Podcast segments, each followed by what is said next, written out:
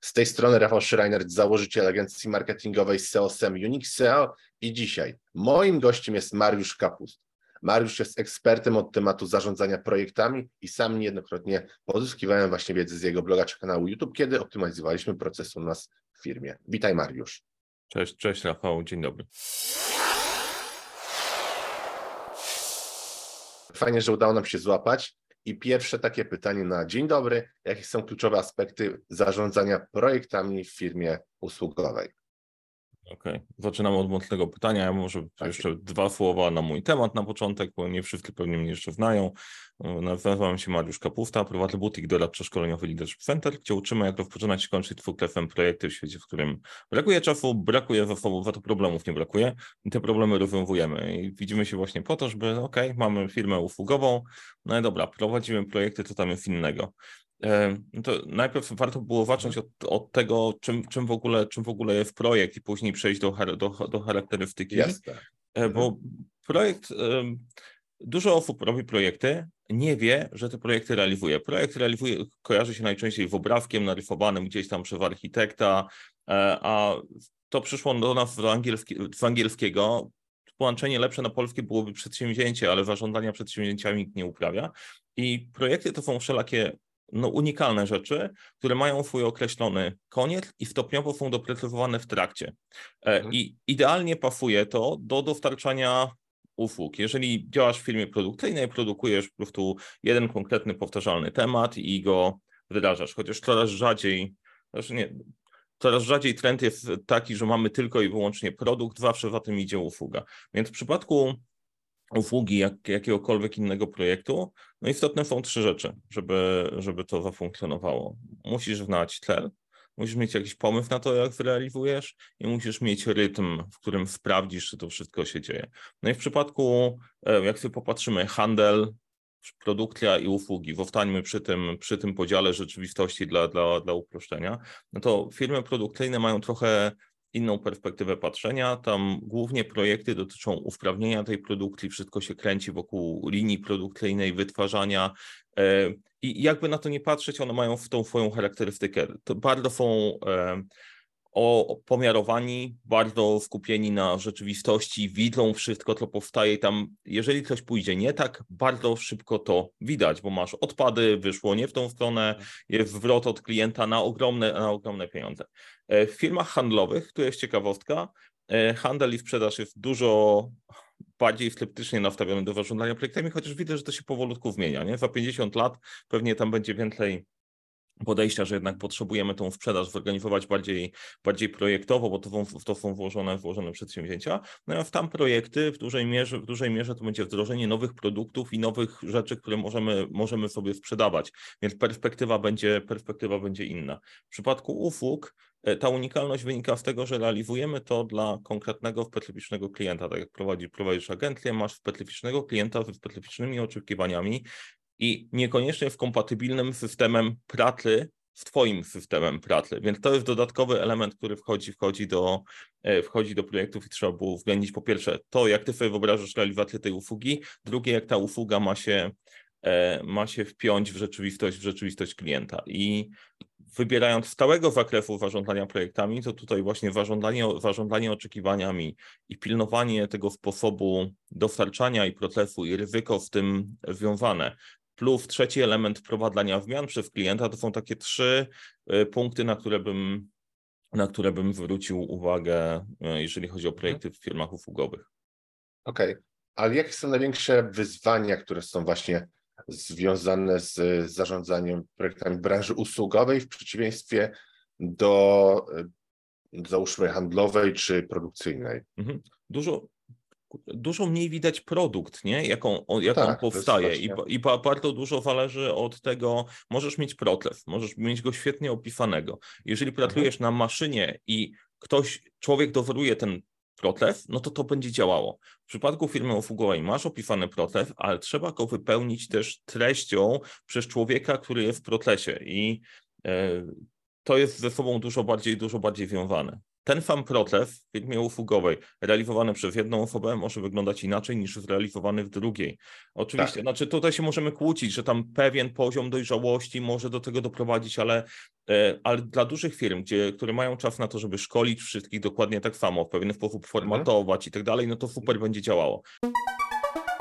Gotowy rozwinąć swój biznes z Unix SEO? Przyśpiesz i wrzuć wyższy bieg. Bez znaczenia, czy prowadzisz duży e-commerce, czy lokalną firmę usługową. Za pomocą Google Ads, kampanii social media, w tym Facebook, LinkedIn, TikTok, Instagram i innych, a także pozycjonując organicznie w wyszukiwarkach, Unix SEO jest w stanie regularnie dowozić Tobie nowych klientów. Podejmij współpracę z najlepszym partnerem już teraz. Wejdź na unixseo.pl i wypełnij formularz ale przy mniejszych firmach, najczęściej o tym, o tym rozmawiamy, bardzo dużo, dużo zależy od tego człowieka, który e, potrafi zachować pewną elastyczność na tym protlesie, zadba o człowieka po drugiej stronie, zareaguje też na bieżąco na wszelakie wydarzenia, które, które się dzieją, e, dzieją w czasie tego protlesu. Ktoś to zmienił. Dużo bardziej tutaj pracujesz z ludźmi i wynik zależy od tego, jak z tymi ludźmi będziesz, e, będziesz pracować od początku do końca.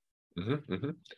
Czyli powiedzieliśmy tak, że nie widzimy do końca tego, nad czym pracujemy, to mhm. teraz idziemy dalej. Jakie kroki musielibyśmy podjąć w planowaniu i dalszym właśnie organizowaniu projektów w tej naszej mhm. firmie, jeśli zajmujemy się typowo usługami? Okay. To tak, znowu patrząc sobie na patrząc sobie na cały proces, żeby sobie wszyscy wyobrazili, e, jeżeli mamy e, projekt, to ten projekt dojrzewa. Najpierw jest pomysł, później jest planowanie, później jest zapewnienie zasobów, później jest, e, e, później jest realizacja i na koniec jest zakończenie i wyciągnięcie, wyciągnięcie wniosków z tego całego przedsięwzięcia. I to szczególnie przy firmach usługowych, dla właścicieli firm usługowych, prowadzicie swoje firmy, to warto na koniec wyciągnąć jak najwięcej, co się nauczyliśmy dobrego i złego i wprowadzić to w kolejny proces, bo to jest jedyna opcja, żeby przestać non-stop odkrywać koło na nowo, tylko dążyć do tego, żeby, e, żeby w pewnym momencie to było, było jak najbardziej powtarzalne.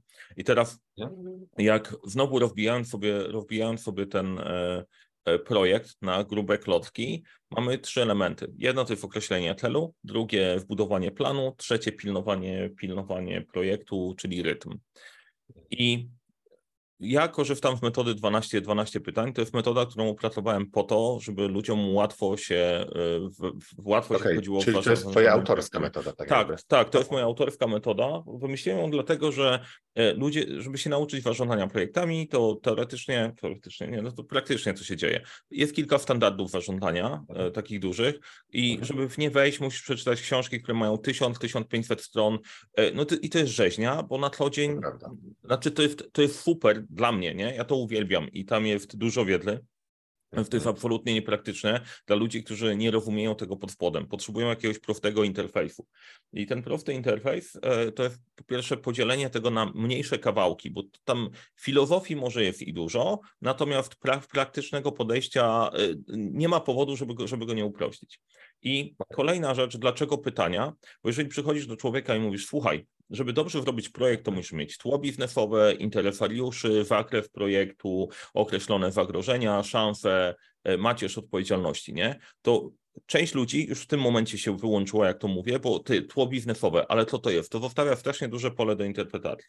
Tak. Ja proponuję zrobić inaczej, zacząć zadawać normalne ludzkie pytania, typu dlaczego ten projekt ma sens i my go robimy, po co my go realizujemy, co chcemy uzyskać na koniec, kogo w niego zaangażujemy. Jak zadajesz ludzkie pytania, to dostajesz ludzkie odpowiedzi. Nawet jeżeli one nie będą w 100% poprawne metodologicznie, to już jesteś krok bliżej do tego, do, do włapania w czym, o co w projekcie chodzi. Mhm. E, stąd, stąd pytania. I dlaczego 12? 12 to jest te kluczowe obszary, którym się trzeba przyjrzeć projektowi, żeby niczego nie przeoczyć. I pierwsze takie pytanie to jest pytanie, dlaczego my ten projekt w ogóle realizujemy? Co się takiego wydarzyło w przeszłości, że my chcemy go robić? No to w przypadku firmy usługowej przyszedł, do, ale najczęściej przyszedł do nas klient, a my robimy akurat to, o to nas prosi, no to tak. my to zrealizujemy. I to no, nie ma to no tak. specjalnie kombinować, nie, nie, nie kminimy. Inaczej to będzie wyglądało pod kątem projektów R&D w takiej firmie, no bo tam się trzeba poważnie zastanowić. Kolejne pytanie, po co my to robimy? Czyli określenie celu. I to już jest taki punkt, na który warto zwrócić uwagę w przypadku e, prowadzenia usług, bo jedno to jest cel klienta, który chce coś dostać, ale drugie to jest cel twój jako przedsiębiorcy, że ma się skończyć albo na pewnej marżowości, albo na pewnym zysku, albo być może na zero, albo do, nie dopłacimy więcej niż, bo wchodzimy w dłuższą współpracę. To już jest bardzo ważny element do rozpatrzenia na tym etapie, czy to jest projekt referencyjny, nie polecam, czy to jest projekt, robimy projekt po to, żeby e, ugrać, e, ugrać utrzymanie i współpracę dalej, warto ten cel mieć w głowie, bo, bo, inaczej będziesz prowadzić różny projekt. Nie? Są też tak. takie, które wchodzisz w nadzieją, ale później się okazuje, że wejść w niego jak najszybciej, żeby nie stracić za dużo na reputacji. Takie rzeczy też się, też się dzieją. Więc to określenie celu to, tego swojego własnego i dla zespołu jest bardzo ważne. Dlaczego? Dlatego, że jak pracujesz w usługach, to o czym mówiliśmy, musisz trochę lubić ludzi, chociaż trochę. Tak, tak. E, a jak też trochę lubić ludzi, to będziesz dbać o atmosferę i relacje. I wszyscy są bodźcowani tym, że relacje są takie, takie ważne. Więc tak. automatycznie to będzie wrzucało, e, wrzucało człowiekowi, którego wadasz na tym projekcie, że mamy robić tak, żeby klient był zadowolony. I unikasz wtedy konfliktów, ignorujesz całkiem, że na tym projekcie trzeba zarobić i na koniec podejmujesz decyzję, byleby klient był zadowolony. Jeżeli wrzuci ci zmianę, to od razu ją akceptujesz, etc. Więc to jest pierwsza taka przyczyna, przyczyna kluczowa problemów dalej, że klient jest zadowolony, wszyscy są zadowoleni poza właścicielem. Nie? To jest, to jest e, częsty objaw, temu się przyjrzał, przyjrzał. Kolejny temat, kolejne pytanie, trzecie, to dla kogo my to robimy? I to jest pytanie o interesariuszy i w tym konkretnym przykładzie, w przykładzie jest tak, masz swoją strukturę wewnątrz firmy, która jest w miarę znana, ale struktura klienta, warto się zorientować, kto tam przekazuje informacje, kto podejmuje decyzje, kto będzie oceniał ten projekt na końcu bo może się okazać, że ty dostajesz informację od jednej osoby, a później hmm. przynosisz to, co miałeś zrobić i nagle się pojawia grupa ludzi, no tak. mówią, no to, to, to, to nie. Ty, tych ludzi widzisz pierwszy raz dopiero przy ocenianiu twojego, twojego produktu. Co się wzięło? Więc... Tak, oni nie byli w trakcie, nie brali udziału w tym procesie i, i tylko taką, wiesz, samą śmietankę dostają. Bez, a, bez tego... Wiesz, no, ale, ale, ale, to nawet i mają, mają oczekiwania, o których ty nie wiedziałeś, bo ktoś, ktoś ci w ogóle nie przekazał. To, to może być tak. problematyczne i może być kosztowne. Więc tutaj zrobienie takiego ćwiczenia who i who po drugiej stronie. Jak z mocną osobą pracujesz, e, pracujesz jako osoba, która jest z ramienia klienta, jest bardzo istotne. Bo może się okazać, że polityka po stronie większych firm i tak dalej, albo nawet mniejszych, jest tam jakaś polityka, o której ty nie wiesz, a to może się przełożyć na twoją realizację. To jest taki punkt ryzyka, na który bym, na który bym zwrócił uwagę. Czwarte pytanie, po czym poznasz, że projekt zakończył się WKF-em, no to jest doprecyzowanie, doprecyzowanie tych celów i to jest kwestia określenia wymagań. I tutaj i tu jest znowu taki, taki bardzo ważny punkt. Być może część z Was kojarzy taki obrazek z huśtawką, że klient sobie zamówił huśtawkę, a później dostał cokolwiek innego, e, bo każdy to rozumiał, rozumiał inaczej. Można sobie to, to wyszukać, wyszukać w sieci. Problem polega na tym, że e, często, mojego doświadczenia, jeżeli kupujesz jakąś usługę, to nie jesteś ekspertem tej usłudze. Mogłeś się dokształcić, mogłeś się dokształcić, mogłeś poczytać, możesz nawet operować słownictwem, które tam jest, bo tego da się nauczyć. Tylko naprawdę nie zawsze wiesz, o czym mówisz. Natomiast jako dostawca, no bo ja, ja patrz, patrzę w perspektywy dostawcy naturalnie. No i myślisz, o, trafiłem na człowieka, który kuma, w końcu ktoś mnie rozumie. A to jest takie ciekawe, ciekawe włódlenie. Bardzo możliwe, że operujecie w różnych rzeczywistościach. Ty we swoim poziomie mega ekspertkim, mówiąc o tych słowach, masz na myśli coś innego. Klient w bardzo ograniczonym zasobem wiedzy, ale dużym odnośnie swojego biznesu mówi, mówi o czymś innym. I to do określenia oczekiwań, po czym poznasz, co jest dla ciebie istotne, etc., jest bardzo ważne. Ja akurat wierzę w, mo w model doradczy. My działamy z tej perspektywy.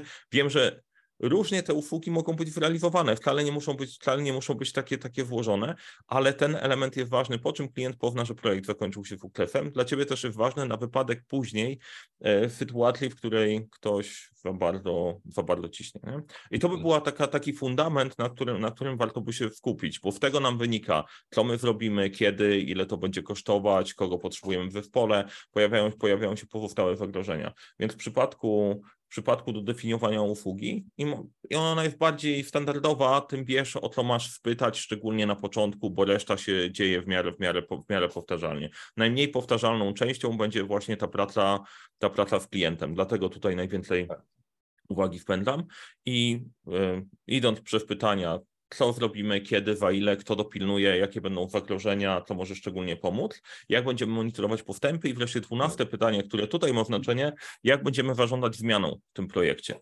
No bo i tu znowu wracamy, wracamy do tego, że usługę odkrywasz w trakcie, albo tak naprawdę klient ma momenty, aha, aha, to o to mi chodzi w mhm. czasie trwania projektu i wtedy się pojawia pytanie, ty, ale zróbmy to inaczej, zróbmy to inaczej, ty miałeś zaplanowany inny zakres i nagle się okazuje, że wszystko bierze w web, bo ten element, tak. element zmiany jest niezapanowany.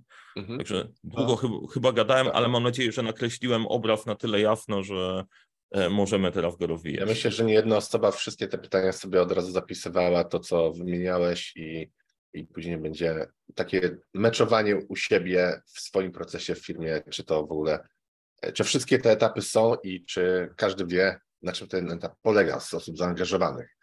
Tak, warto to zrobić, bo e, i to też taki, taki trik przy odpowiadając na te pytania, to część osób wpada w tendencję po prostu pałowania się nie wiem, część wpada w ogólniki. Ja proponuję podejść, odpowiadasz na pytania i zaznaczasz mhm. swoje na zielono. Dobrze się czuję w tym pytaniem, żółto chyba jest w miarę ok i mógłbym na to postawić pieniądze. Czerwono, kurczę, uczciwie nie wiemy i na tym trzeba popracować. Więc jak masz projekt bardziej żółto-czerwony, to ozna oznacza, że wymaga dopracowania. Jak masz zielono-żółty, no to możesz ruszać do przodu i tym, e, i tym zarządzać. Mhm. Teraz kolejne pytanie do Ciebie. To jest w sumie, mogę powiedzieć, że to są dwa pytania, ale chodzi mi o metody i narzędzia, które są właśnie skuteczne czy pomocne w zarządzaniu projektami co byś tutaj wymienił albo co byś zasugerował osobom, żeby na czym mogły się skupić? metodami, no to będę e, albo będę absolutnie nieobiektywny, albo jestem w 100% obiektywny, bo 12 okay. pytań jako cała metoda e, po prostu, po prostu e, robi robotę jako taki element wpajający, bo mhm.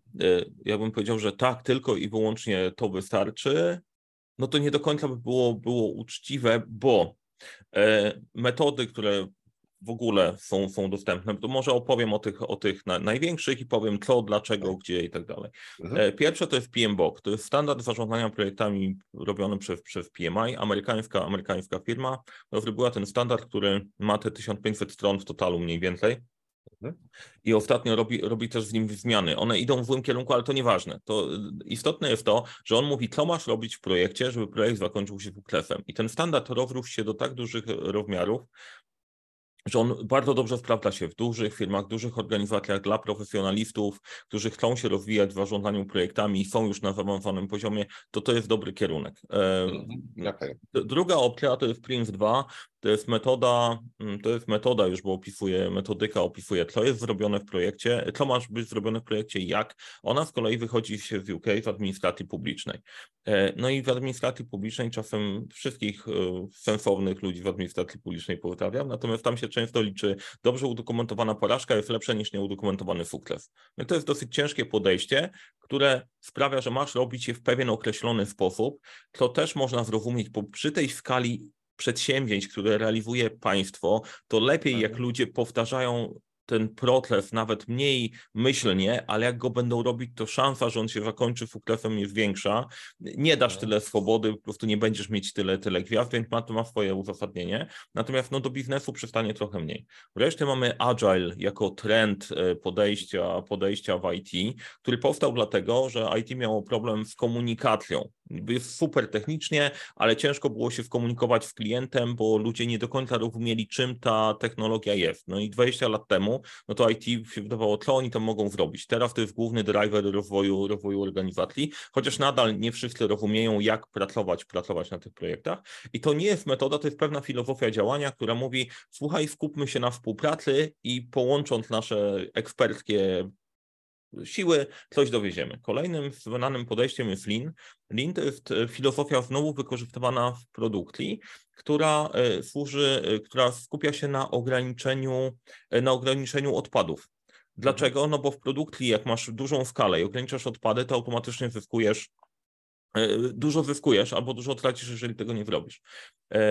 I jeszcze pojawiło się kilka nowych podejść. Kanban to jest z kolei takie podejście bardziej, bardziej narzędzie pracy na tablicach, gdzie przesuwasz sobie karteczki, które oznaczają poszczególne stan, stany projektów. I Kanban, Kanban jest super. Teraz e, gdzie w tym miejscu, miejsce 12 pyta, pytań mojego podejścia? 12 e, pytań jest takim łącznikiem, który pozwala się tym światom ze sobą dogadać. IT z produkcją, produkcją z marketingiem i tak dalej, i tak dalej. To jest bardzo prosty interfejs i to jest, to jest nasze miejsce. Teraz e, z czego korzystać? Ja korzystam ze wszystkiego, co się da. 12 pytań daje Ci ramę, na której po prostu się poruszasz, ale jeżeli pracujesz e, w agencji, w agencji marketingowej, masz inne sposoby działania i tam warto optymalizować się według właściwych procesów. Jak do tego dołączysz SEO, to SEO się robi inaczej niż same strony i tak dalej. E, więc jeżeli pracujesz w produkcją, a produkcja pracuje w marketingiem, 12 pytań jest takim łącznikiem i możesz wykorzystać, wykorzystać różne, różne metody e, w zależności od, e, od tego, co jest potrzebne, bo wszystkim decyduje kontekst. Nawet jeżeli masz jedną firmę czy usługową, to będziesz to organizować na różne sposoby. I teraz jedno, jeżeli chodzi o metodyki, ja się nie brzydlę żadną, inspiruję, inspiruję się każdą, rozwijam, rozwijam ten mój interfejs, więc e, dla mnie one się nie kłócą. E, można swobodnie podejść, po, po, połączyć podejście agile w lean i tak dalej. Jak ktoś za bardzo ciśnie, że tylko jest jedna właściwa, to za tym nie zawsze stoi czysta, czysta intencja. Nie, po prostu no, nie ma takiej opcji, bo to, bo to nie jest nieuczciwe. Wszystko ma swoje miejsce. I to w takiej grubego parafola główne tak. tematy. Tak. Teraz... One poruszają takie jakby wycinki te wszystkie metodyki. Pamiętam na przykład jak, jak czytałem podręcznik ten Prince dwójki, to mi się mhm. bardzo podobny wydawał do ISO 9001 i tam sporo było o tym ryzyku. Tak, e... no, bo trudno jest wymyślić coś całkiem innego, nie? Po prostu to, to, to, to, to, to nie, ma, nie, ma, nie ma sensu. Jak mówiłem, moja filozofia jest na upraszczanie, bo w mhm. małej firmie, kurde, no po prostu albo ją dorżniesz procesami, albo tak. się rozjedziesz w chaosie, trzeba się jakoś gdzieś wypośrodkować, wypośrodkować i znaleźć, a w dużych firmach, w korporacjach, których do, dochodzisz do takiego poziomu, że nikt nie rozumie procedur, no nie, inaczej, upraszam, że nie da się działać efektywnie, jeżeli ty nie masz swojej metody pracy w zespole, indywidualnie, etc. Więc to się nie, nie będzie zmieniało, zawsze jako człowiek potrzebujesz jakiś, sposób, jakiś sposobu pracy. Więc te główne, e, główne parafole, no to jest jedno i teraz wchodzimy poziom niżej rzeczy, które się sprawdzają. Sprawdza się podejście, podejście iteracyjne, pracy, mhm. na, pracy na projektach. No i tutaj bardzo często e, jak ktoś będzie czegoś szukał, no to znajdzie sobie Scrum, bo o tym jest najwięcej, tylko Scrum dotyczy, upraszczam, dotyczy głównie projektów, e, projektów informatycznych, lecz tak. nie tylko. I teraz jak ktoś mi chce wrzucić gdzieś kamyczkiem, no to może wrzucić, natomiast dla większości z Was e, e, Scrum może stanowić fajną ramę do tego, żeby sobie zorganizować pracę w cyklach iteracyjnych. E, ja też modyfikowałem trochę tą, tą metodę iteracyjną, ale ona jest stosunkowo prosta, czyli planujesz sobie, co chcesz zrobić, ustalasz nad, priorytety, to jest ważniejsze, to jest mniej ważne, pracujesz nad tym, upewniając się, że najważniejsze rzeczy zrobisz, najmniej ważnymi możesz się z nimi nie wyrobić do końca projektu. To, I to jest bardzo fajne podejście, bo sprawia, że nie przyciągasz projektu w nieskończoność, ciśniesz na deadline, dowozisz najważniejsze, a później zaczynasz wprowadzać poprawki. To wymaga pewnej dojrzałości i zrozumienia, że nie wszystko, co sobie zażyczyłeś, się wmieści w czasie, który masz do dyspozycji. I to mhm. potrafi być ciężkim tematem, wracając do tego, w zależności z kim pracujesz. Kolejna metoda, która działa od lat, harmonogramy tylko harmonogramy muszą być poukładane. E, tam jest trochę więcej filozofii. To nie jest tak, że sobie narysujesz po prostu kilka krefek i to będzie działało, tylko trzeba tam poświęcić trochę więcej czasu na oszacowanie, dodanie ryzyka, wprawdzenie czasów krytycznych, ale harmonogramy są super. Kanban, o którym wspominaliśmy, e, fajne, bardzo fajne podejście, korzystamy w niego na co dzień nie tylko do projektów, ale w ogóle do organizacji pracy w firmie. CRM-ów, e, procesów sprzedażowych i tak dalej, rewelacja. E, mhm. Więc ja tam Herewi popełniam całą masę wersów klasyka, ale spoko, bo to, to co działa, to działa, to, to działa. I wreszcie dochodzę do narzędzi jakichś takich informatycznych. Mhm. No to zdecydowanie potrzebujecie narzędzia, które ma tablicę kanbanową. Takie, które ja sprawdziłem, które swobodnie, swobodnie mogę polecić. Jak, ma, jak nie macie nic, y, ma mała firma, nie ma nic, to być może warto zacząć od Trello, E, jako najprostszego narzędzia do wejścia w podejście kanbanowe, chociaż ja bym skłaniał się do tego, żeby przyjrzeć się bardziej Asanie. To jest narzędzie, które, które lubimy. W wersji darmowej bardzo dużo fajnych rzeczy robi. Jest trochę bardziej skomplikowana niż Trello, ale w pewnym momencie, jak się okazuje, że się rozwijasz, to e, dokupienie sobie wersji płatnej sprawia, że wchodzisz na wyższy poziom, a ty już narzędzie znasz. Dlatego to, dlatego to polecam. My jeszcze kiedyś postanowiliśmy zrobić taki projekt, że porównamy wszystkie narzędzia do ważenia projektami na świecie, przyznamy im rangi i zobaczymy w zależności od potrzeb, jak sobie e, na nich pracować. Okazało się, że to był głupi pomysł, dlatego że rzuć kamieniem, trafisz w nowe narzędzie i w tyle, że się ich zrobić nie da, więc określiliśmy, tak, tak. określiliśmy zakres narzędzi, na których chcemy pracować. Tam jest, e, jak pracujemy z klientami, wdrażając te narzędzia i dopasowując, to bardzo często na, na tapecie jest Asana, ClickUp, Monday. To są całkiem spoko narzędzia. Mam mhm. mini projekt, kurczę, mój mini projekt, którego nie ruszyłem już od jakiegoś czasu, ale są polskie narzędzia do ważenia projektami. Trzeba będzie robić po prostu o tym, o tym materiał, materiał też. Dlaczego ja się skupiam na tych? pragmatycznych powodów, bo molochy jednak kurde po prostu dowożą, nie? I, i to jest to jest mega pragmatyczny temat. Jak tam jest wszystko zrobione, to nie jest tak, że wiesz, bierzesz nowe narzędzie i nagle tobie czegoś brakuje jako userowi, e, piszesz na support, a oni może gdzieś tam do kolejki dla deweloperów to dodadzą i będzie za 8 miesięcy. Ale to, to, jest właśnie akurat przy w moich doświadczeniach z firmami, z firmami polskimi i w opinii klientów, z którymi gdzieś tam spotykałem, to y, zależy nam bardziej, nie? I te polskie firmy, nie powiem, że wszystkie, nie, nie, nie uogólniać, masz większą szansę dodać tam jakąś funkcjonalność, jak właścicielowi zależy.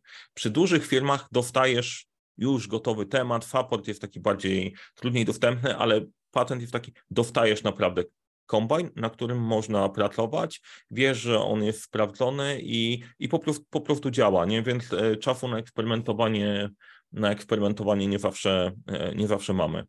E, I to, to jest taka taka baza do wystartowania. Jeszcze mógłbym wymieniać, ale nie, to wymienię, jak już zacząłem, e, bo potrzebujemy też pracować nad czymś graficznie, żeby sobie ogarnąć te pomysły, więc ja polecam na jakiekolwiek mindmapy. Ja korzystam z mind, E, z czego ja korzystam? MindMeistera? Nie. MindMeister jest online. Mind Managera, sorry. Mind Manager. E, Xmind, FreeMind to są takie narzędzia, którym można się przyjrzeć. MindMeister online'owy. Mhm. Mapy myśli są świetne, żeby włapać duże pomysły w całość. I wreszcie jakieś tablice do takiego kre, kreatywnego rysowania, działania. No to mamy do dyspozycji Jamboard Google'owy, Miro albo Mural. Ja jestem fanem, fanem Murala, Murala po, po, polecam. A zapomniałem jeszcze, że jak ktoś ma Office 365, to tam jest sporo narzędzi też już gotowych. Boga, y, musisz mnie trzymać, jak ja po prostu gadam za długo, bo. Okej, okay, nie, nie, bo, ja bo ci wygadam godzinę. Ci się wygadać, bo sporo osób tutaj, wiesz, słucha, powiedzmy, może nie do końca jest wdrożona w temat, a, a, a mi się to bardzo podoba, co mówisz. Ja jeszcze bym tutaj dodał, top, na czym ja bardzo lubię, to wykres Ganta. E, Bardziej nawet chyba okres Ganta niż Kanban stosuję ja osobiście. E, to, to, tak, was, was, właśnie to jest ciekawostka, że wszyscy, wiele narzędzi ma darmową tablicę Kanban, ale za harmonogram trzeba zapłacić, nie? Za wykres Ganta. Tak. I e, my się na Afanę osobiście jako firma przesiedliśmy, dlatego że tam jest oś czasu i to jest super. To jest inna perspektywa patrzenia na projekt, bardzo, bardzo tak. istotna.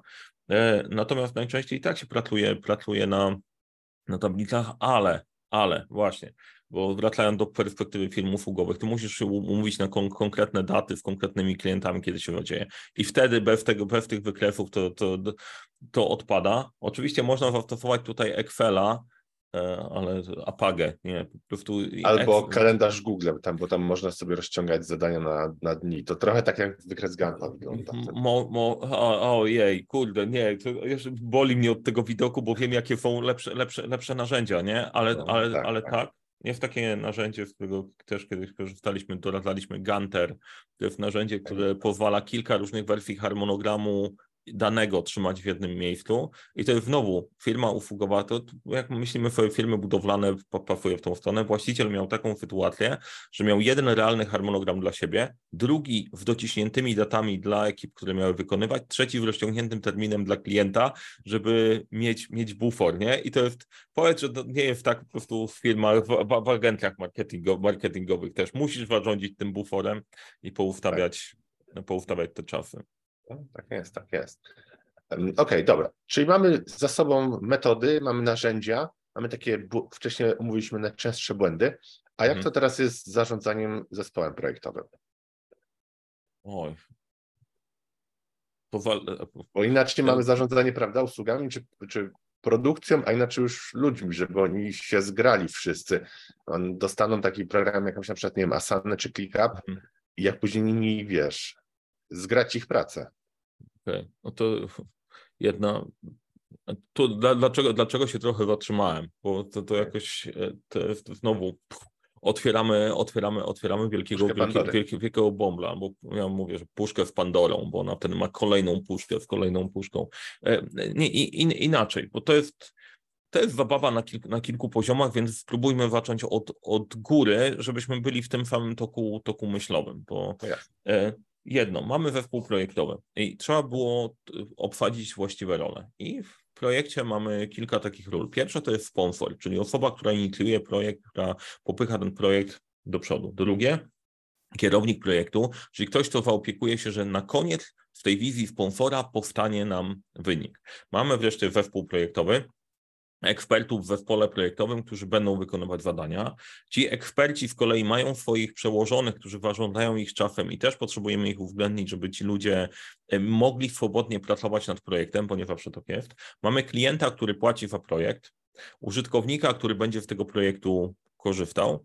I wreszcie mamy dział utrzymania, ktoś, kto będzie utrzymywał to, co powstanie po projekcie na koniec. Nie? Czyli jeden dział po prostu robi wdrożenie, później jest dział utrzymania, który opiekuje się stroną, e, czy tym, czymkolwiek, czymkolwiek to powstanie, serwis budowlany czy gdzieś.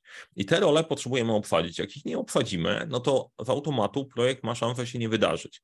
I najczęstszym problemem jest to, że ludzie nie wiedzą, że takie role grają. I dla niektórych zorientowanie się, że a ty, ja robię robotę na co dzień i mój szef przychodzi do mnie z zadaniami. I nagle przychodzi jakiś randomowy ludek i mówi, wrób dla mnie zadanie, jak ja mam się w tym odnaleźć. Dla niektórych to jest ciężkie.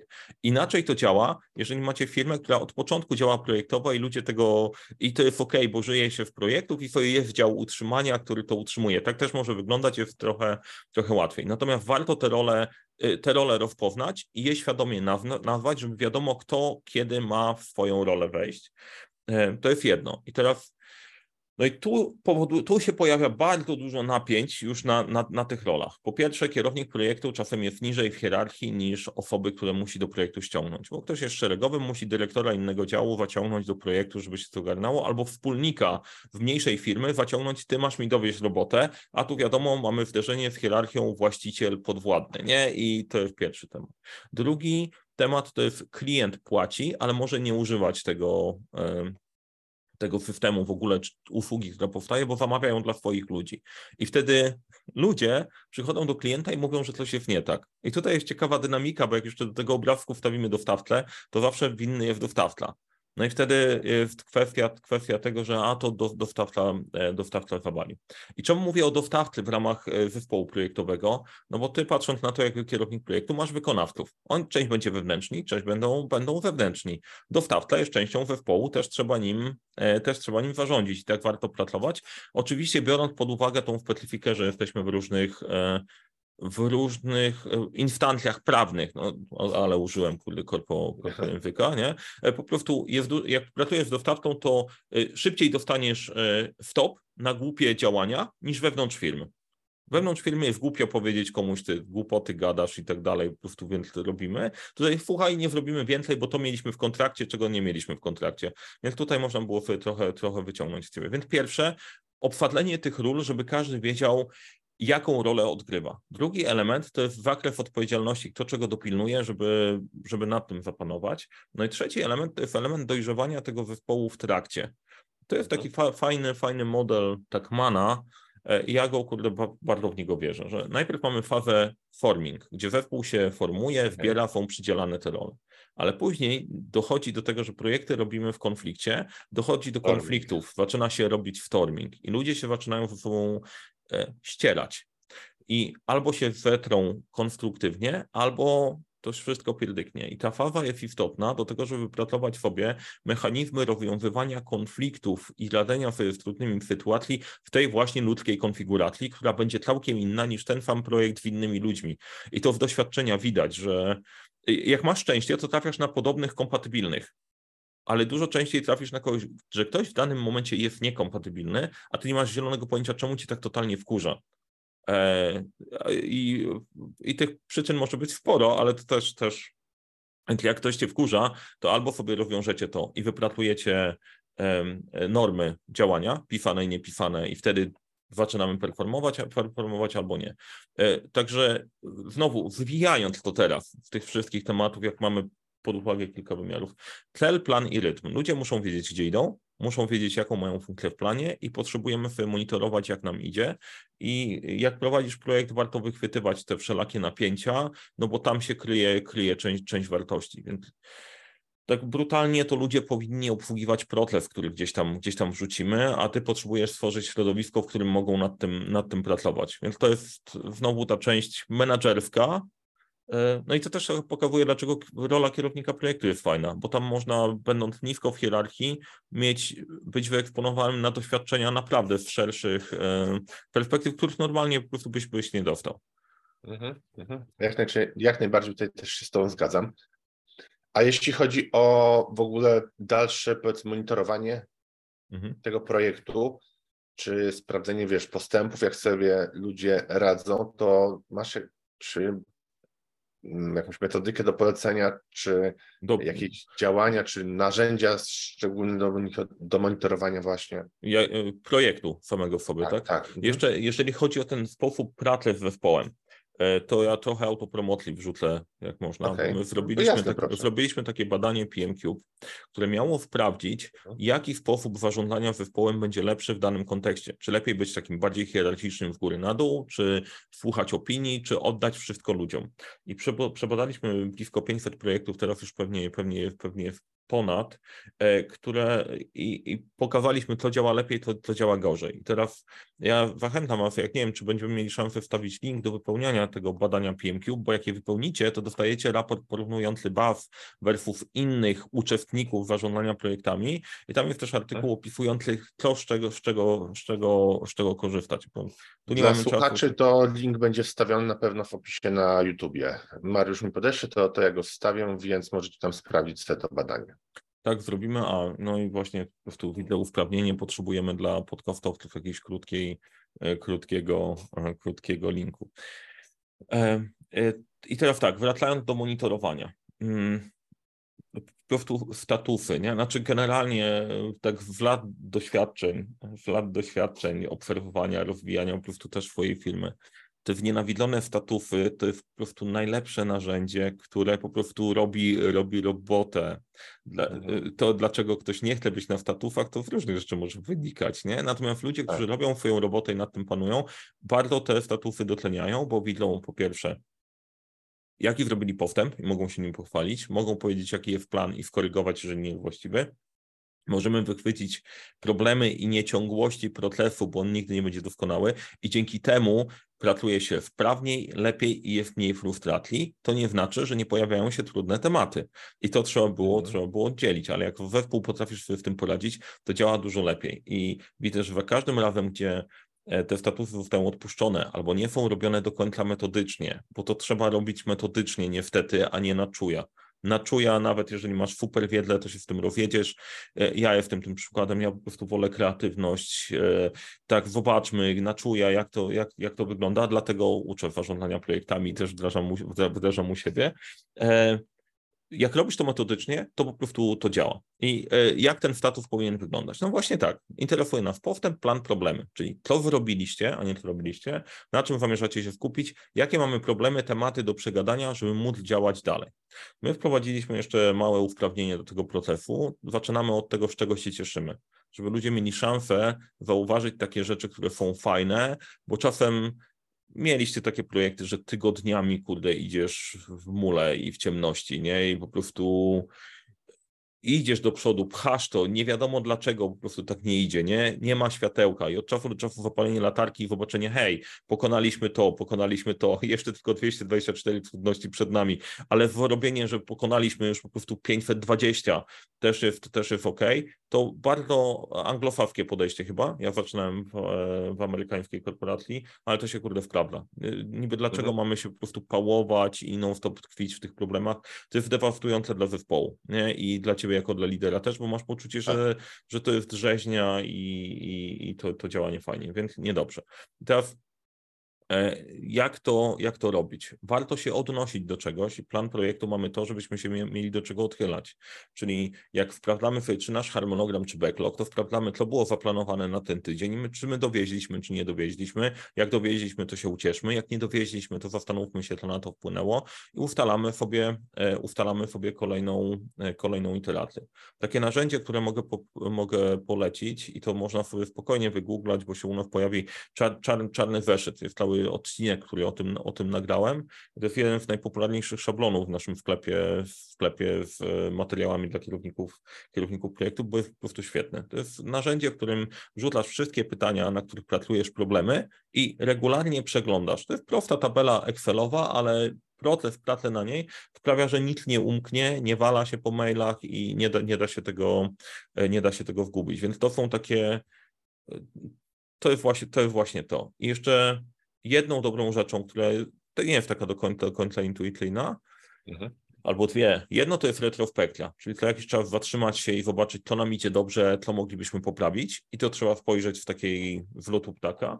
A drugi element, który jest niezły dla projektów, które trwają dłużej, e, planowanie eta na etapach. Bo w lenistwa albo w lenistwa, ja kurczę, żeby nie było tak, we zrozumiałej potrzeby, bo masz robotę od groma i trochę, chcesz zaplanować projekt tylko raz i go zostawić. Ale jak się kończą grube etapy, to najprawdopodobniej ten projekt jest już w innym stanie i ty jesteś w innym poziomie wiedzy niż byłeś na początku projektu i ten plan jest nieaktualny, niedokładny, nierzeczywisty i jak nie zrobimy tego planowania kolejnego etapu, to znowu po prostu wszystko się rozjeżdża. I warto ten czas poświęcić, bo później praca idzie dużo, e, idzie dużo płynniej. Tutaj problem jest taki, że tego trzeba doświadczyć i to zrobić z kimś, żeby widzieć, że to się naprawdę opłaca. Natomiast naprawdę to jest dobra praktyka. Mhm. Kończysz duży etap, planujesz, co się dalej dzieje w projekcie. To od dawna było znane jako planowanie kroczące i to jest świetna, e, świetna technika. Nie? No ciekawe, mhm. tak pogrzebana jakoś gdzieś głęboko. Okej. Okay. A e, tutaj jeszcze wracając na chwilę do tych różnic pomiędzy firmami usługowymi a mm, handlowymi bądź tymi produkcyjnymi typowo. Powiedzieliśmy, że głównie no, w usługach nie widzimy tego, co się dzieje tak fizycznie, mhm. tego, tego całego procesu, ale są jeszcze jakieś inne różnice? Czy, czy, to, czy raczej po prostu tu i tu pracujemy bardzo podobnie? Wiesz co, no, ciekawostka jest taka, właśnie znowu wracając do tego, do, do tego badania, że y, i doświadczenia z kilkunastu lat, że y, mamy taki odruch, że hej, jak inni w naszej branży to robią? Nie? Chcemy się porównywać no tak, do tej samej tak. branży. No, naturalne, nie?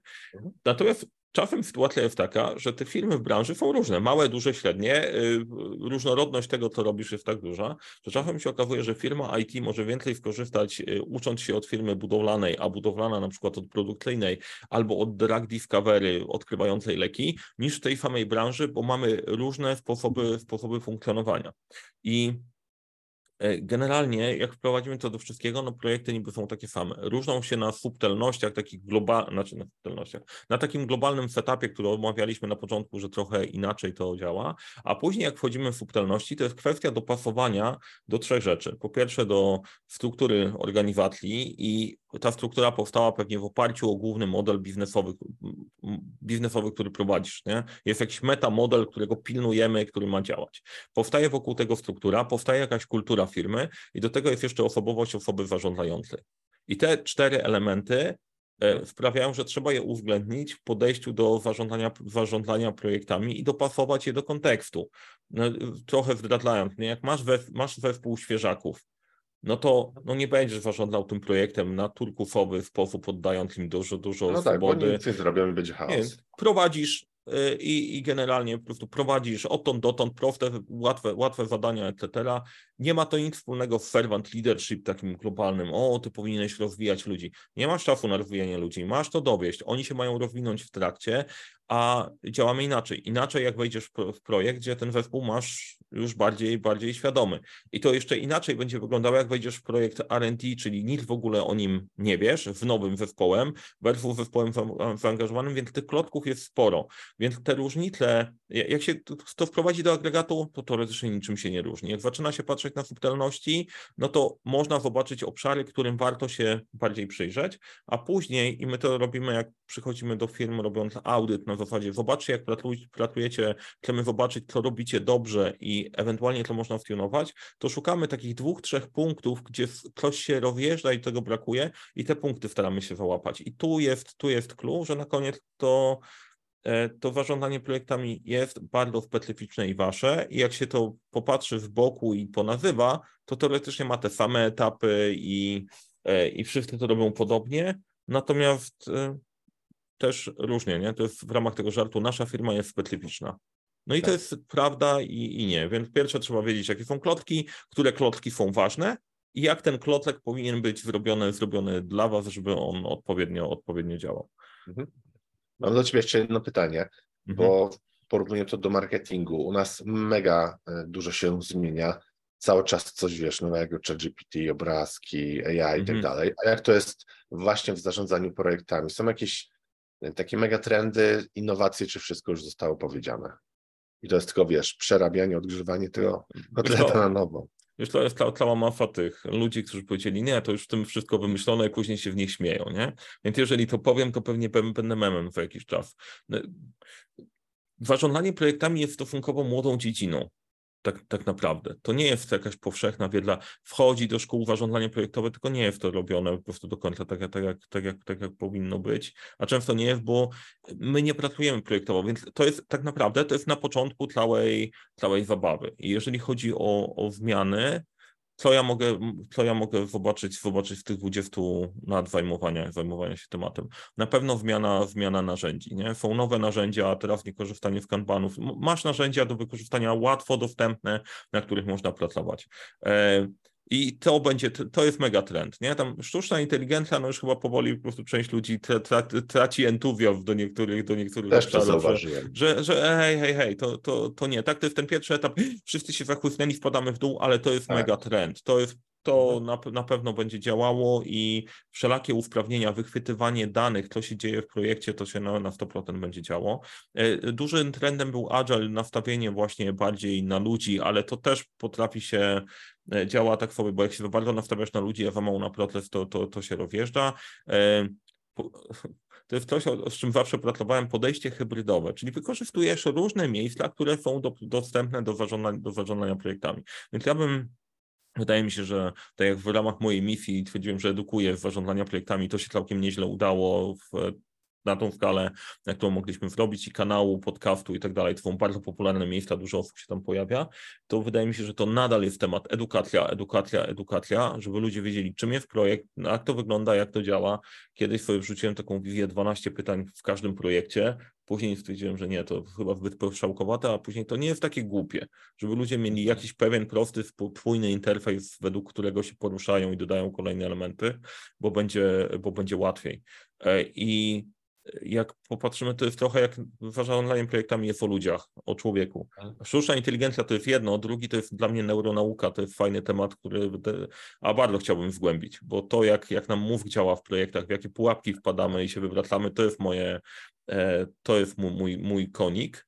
E, I to tak, tak, na dobrą sprawę jest, jesteśmy, jesteśmy na początku. Metody, metody takie bazowe działają świetnie, ale już sama praca, wiesz, w rozproszeniu, e, nie, tu milion rzeczy można wymyślić, chociaż, chociaż e, harmonogramy, tak się budowało piramidy. Iteracyjne podejście to jest coś, co po prostu powstało jeszcze przed II wojną światową, wcześniej te, te, też na tym działaliśmy. Baza się nie zmienia dostaliśmy lepsze narzędzia, a jednocześnie większy poziom skomplikowania przy pracy zdalnej, rozproszonej i tak dalej. Więc mm, wydaje mi się, że tutaj jeszcze się będzie, będzie, będzie sporo działo. Ja wymyśliłem moje proste i staram się, żeby to proste było tym kamyczkiem, który ruszy nas trochę dalej. Tak, też jestem zdania, żeby wszystko upraszczać. Keep it simple, stupid i tak mamy, jesteśmy przeładowani zbyt wieloma bodźcami, nowościami, więc te nasze korowe zadania powinny być jak najprostsze. Tak, ja bym tylko wymienił, że nie keep it simple stupid, tylko keep it simple smart. To jest e, no tak, w, tak. 12 pytaniach. Ciekawe, ciekawe. Smart, nie? Keep it simple stupid, tak było właśnie e, trochę ofensywne, ofensywne mi się wydawało. E, tak. Smart jest, słuchajcie, róbmy to mądrze, ale, ale prosto. Tak. I, I to potrafi działać. O, brzmi lepiej jak oryginał niż Stupid Smart, to, to tak. Dzięki. Mariusz, czy chciałbyś jeszcze coś dodać? E, Czy ktoś bym chciał dodać? E, Ja serdecznie zapraszam, zapraszam do siebie na swój kanał. Mariusz Kapufta zarządzanie projektami, nie da się przegapić. Jak jesteście na LinkedInie, to też zapraszam, e, zapraszam do, do kontaktu. Będzie mi miło w tym kontakcie, w kontakcie zostać. I chyba tyle z mojej strony, najważniejszych rzeczy. Piszecie Mariusz Kapufta w internecie, się nie, nie, nie, e, nie ukrywam raczej. Mhm. Ja też zachęcam właśnie tutaj, żebyście przyjrzeli kanał Mariusza na YouTube, jest tam masa wiedzy, a w sumie każdy, kto nawet jest powiedzmy nie ma stanowiska C-level, czy tego głównego zarządczego, to i tak ta wiedza mu się zawsze przyda, bo praktycznie każde działanie z kilkoma osobami można już podciągnąć pod taki przysłowiowy projekt i mimo wszystko i tak kontakty z ludźmi to, to też jest pewnego rodzaju zarządzanie tymi relacjami, czy mini projektami, tak powiem w cudzysłowie. Tak, I oczywiście też. wszystkich I jeszcze- słuchaj. Mhm. E, Jeszcze jedną rzecz mógłbym, dorzucić, bo właśnie to, to, to mówisz, mi się, mi się spięło, bo e, jednym z takich, moje najnowsze dziecko to jest dźwignia projektowa. Mhm. te, powkładanie tej wiedzy z kilkunastu lat pracy z różnymi firmami w taki model, który pozwala e, zrozumieć, jak to zarządzanie projektami działa w całym środowisku, jak stworzyć takie środowisko w firmie, od właściciela firmy, przez menadżerów, e, dyrektorów, kierowników projektów i uczestników. I tutaj akurat mamy krótki adres, dźwigniaprojektowa.pl. We wrześniu będzie, będzie premierowe, premierowe szkolenie, e, gdzie pokażę Wam, jak o tym myśleć, jak to powkładać. Nie ma drugiego, drugiego takiego, bo zazwyczaj skupiamy się na jednym projekcie albo na portfelu, nigdy to nie było podane, podane w całość, a pozwala włożyć, e, włożyć rzeczywistość. To, tym się jaram dosyć, dosyć mocno, bo domykam pewien, pewien obszar. I tak jak, tak jak mówiłeś, że zarządzanie projektami jest wszędzie.